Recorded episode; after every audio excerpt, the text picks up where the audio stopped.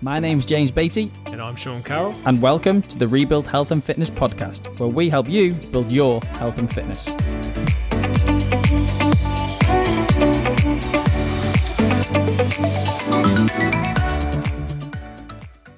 All right, and welcome back to the Rebuild Health and Fitness podcast. And today we're going to talk about navigating through the silly season. We did a podcast on the silly season last year, but I think we called it like mitigating damage of something. This Something podcast like is not going to be about that. So if you want to know what you should do exactly to mitigate maybe damage or excess fat, go back to that podcast. This is going to be more of our, our opinions, uh, more about the questions I've just been asked 150 times in the last week. Um, this is going to be me and Sean answering and speaking to some of this. And probably Kate asking questions too. Great questions. Yeah, I mean, I'm already. So I'll tell you the plan. The plan over Christmas is to do shorter episodes. Although hopefully this will only be about 15, 20 minutes. Yep. We'll see if we have rambles, but we will see. So staying on track during the silly season. I don't know how many times you've had it already, but I have had it like a countless amount of times. Yeah, every conversation this week has been around okay, what are we going to do as we get get close to the Christmas? It's probably worth pre prefacing this. This is specifically for people with like say training and fat loss goals. Yeah. If you're just living your life, then don't worry about it. Just, just, just live your life, man. Live your life. I'm go- Ain't nobody got time for that. All right. For living their life. No one's got time for that. Listen, I'm just You pressing the wrong press button. buttons. 15 minutes. Here we go. How to stay on track. I think let's start by prefacing this in terms of stop. I'm going to swear. Fucking worrying so much about the next couple of weeks. Yeah. Like, stop stressing so much. Like, everything you've done and learned over the last year is just going to go backwards within two weeks.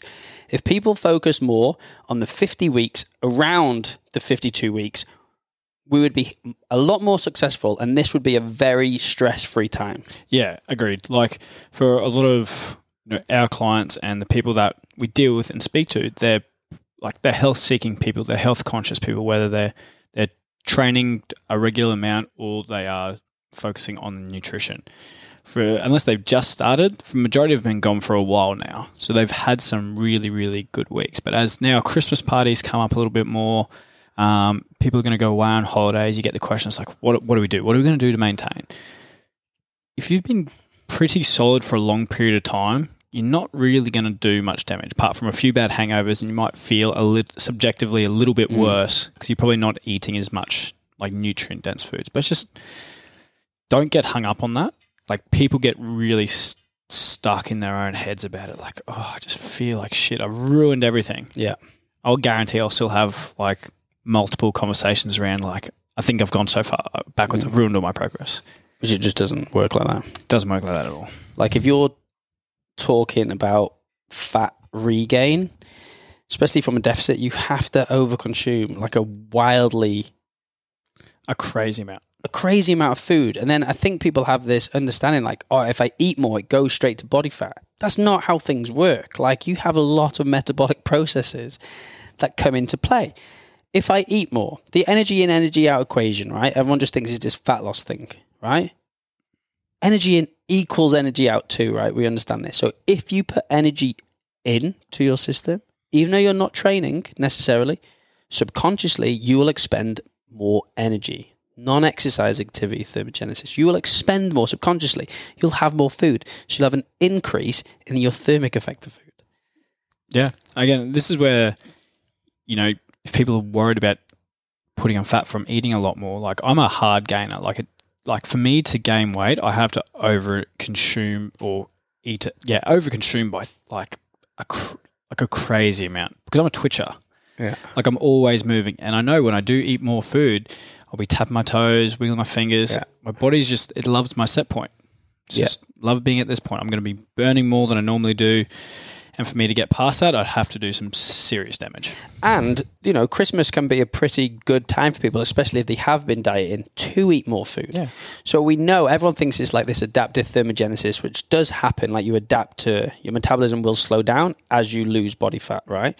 But what the research says is that it's not as big as what people think. The big thing is the decrease in non exercise activity because they're not putting enough energy into their system to be able to expend more. So now the deficit you once thought you're creating is now not the deficit anymore. So, how do you then increase that? How do you turn that up again so you can start expending more energy? Have you ever guess? What do you think, Kate? Eat more fucking food. Do you know what I mean? Eat more food. Get more energy into your system. Replenish lost glycogen stores. Replenish lost stores, and then train. Be happy and train. You know what I mean? Do some stuff. I think around this time, if you want to track your food and you want to control your food intake, do that. Okay. If you want to eat more than usual, do that. If you don't want to drink, do that. If you do want to drink, do that. You are fully responsible for your own actions at this point. But regardless of what you do, you need to enjoy Christmas and this time. But your enjoyment could be the fact that you might train more and stay on track. Do what you want. Yeah, and I, I, it helps having these conversations with yourself. Like, you know, if you are someone who trains regularly and you're just going to decide to stop for two weeks, you're going to feel a little bit worse because you're used to you're used to moving, and moving makes you feel good. Makes me feel good. Like I used to go when I went on holidays. I used to be like, "Yep, this is my time, not to train, not to do anything."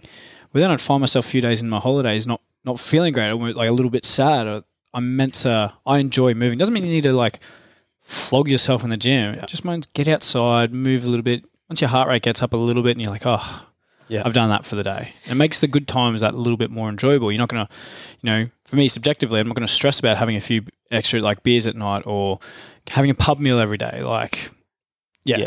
And then if you do want to train, which I think, like you just said, the majority of people that do train will train because it's a part of who they are and their identity.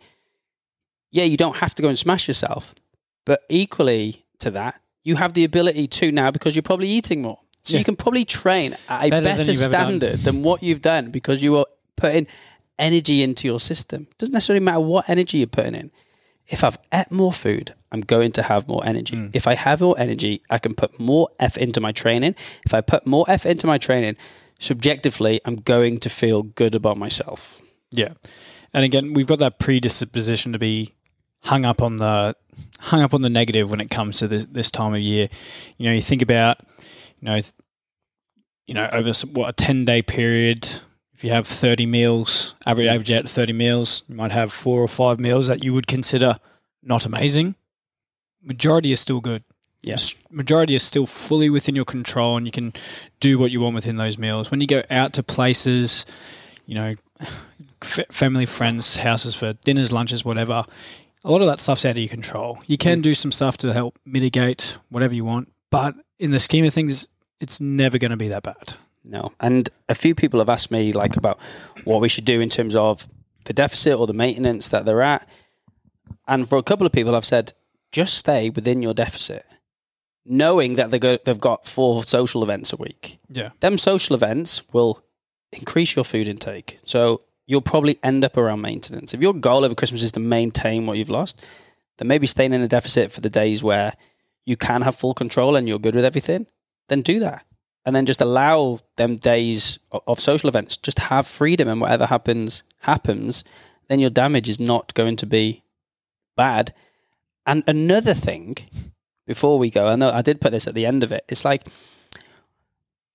the worst thing that can happen. This is this is how privileged we are, right? The worst thing that can happen in people's lives over Christmas is they gain a couple of kilos.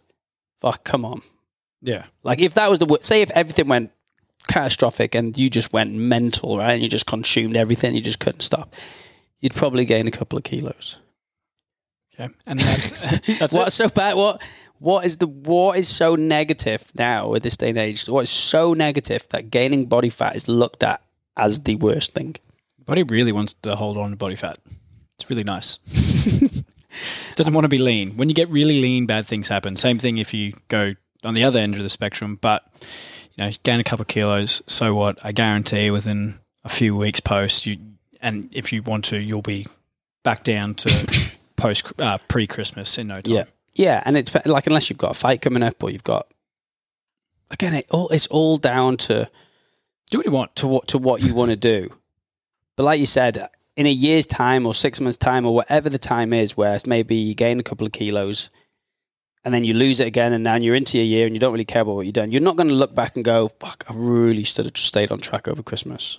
should Yeah. have done that. Like it's just never going to happen. It's never been said before in the history of the world. yeah, again, having that little bit of acceptance and awareness that, you know, Christmas is coming. You're going to eat more. That is the reality for 95% of, you know, our listeners and the general population.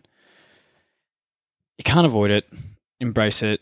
Know that, you know, I think that the f- very first thing you said around like if people focused on the other 50 weeks of the year rather than Mm. stressed about these two weeks, like, yeah, Yeah. you're not going to do any damage. And then just don't. The simple thing is, we're talking about giving you some freedom right now, but just don't have a fuck it mentality. Just just don't have that like every single day. There might be moments of that. That's fine. But days where you can control, control them. It's not even like you have to control them. It's the person that you want to be. It's your identity that you've been trying to do. Hopefully, if you've been listening to this podcast, you're health seeking to some extent, or you want to be, right? So you need to change your identity into something like habits and behaviors don't just fall because it's Christmas time. Yeah. He said they're still going to be protein in each meal. Do you know what I mean? They're still going to get nutrients. I'm still going to go and do some movement every day. I'm still going to go and train as much as I can. And at the same time, there's some days I'm not going to do anything. Yeah. I'm going to completely chill. probably one of the one of the final points for me is, you know, probably in Queensland we got to experience a pretty normal Christmas last year. I think the rest of Australia did as well, but for a lot of people this year, especially down in like Sydney and Melbourne, they went through another massive lockdown. Mm. So again, just in, like enjoy the holidays, enjoy being social again and connecting with people. And if you get COVID, don't worry about it. You'll be right. It'll be fine. Like I, I love Christmas. It's such a big Mm. time for me. Obviously, family back in Wales, but I obviously have Jess's family here, which are epic. It's just such a good time. Like, just try not to stress about it too much. Yeah. It's not that big a deal. Do what you can. If you have any questions, then ask us. But just please, just give yourself some psychological freedom to understand things will never be as bad as what you think they will be. Yeah. Everything's going to be okay. If you like this one, make sure you share, but also on Spotify. And if you listen to this on, was it iTunes? Apple? Apple iTunes? Subscribe. How old are you? 60. Is it the Apple I, Tunes? I, I moved on now. I'm all, I'm all about Spotify. Apple but yeah, Podcasts. follow follow on Spotify, subscribe on Apple. there you go. Again, appreciate Never it. Short, miss that was like 12 and a half minutes. 13. It's going up. All right. Merry Christmas. And sharp.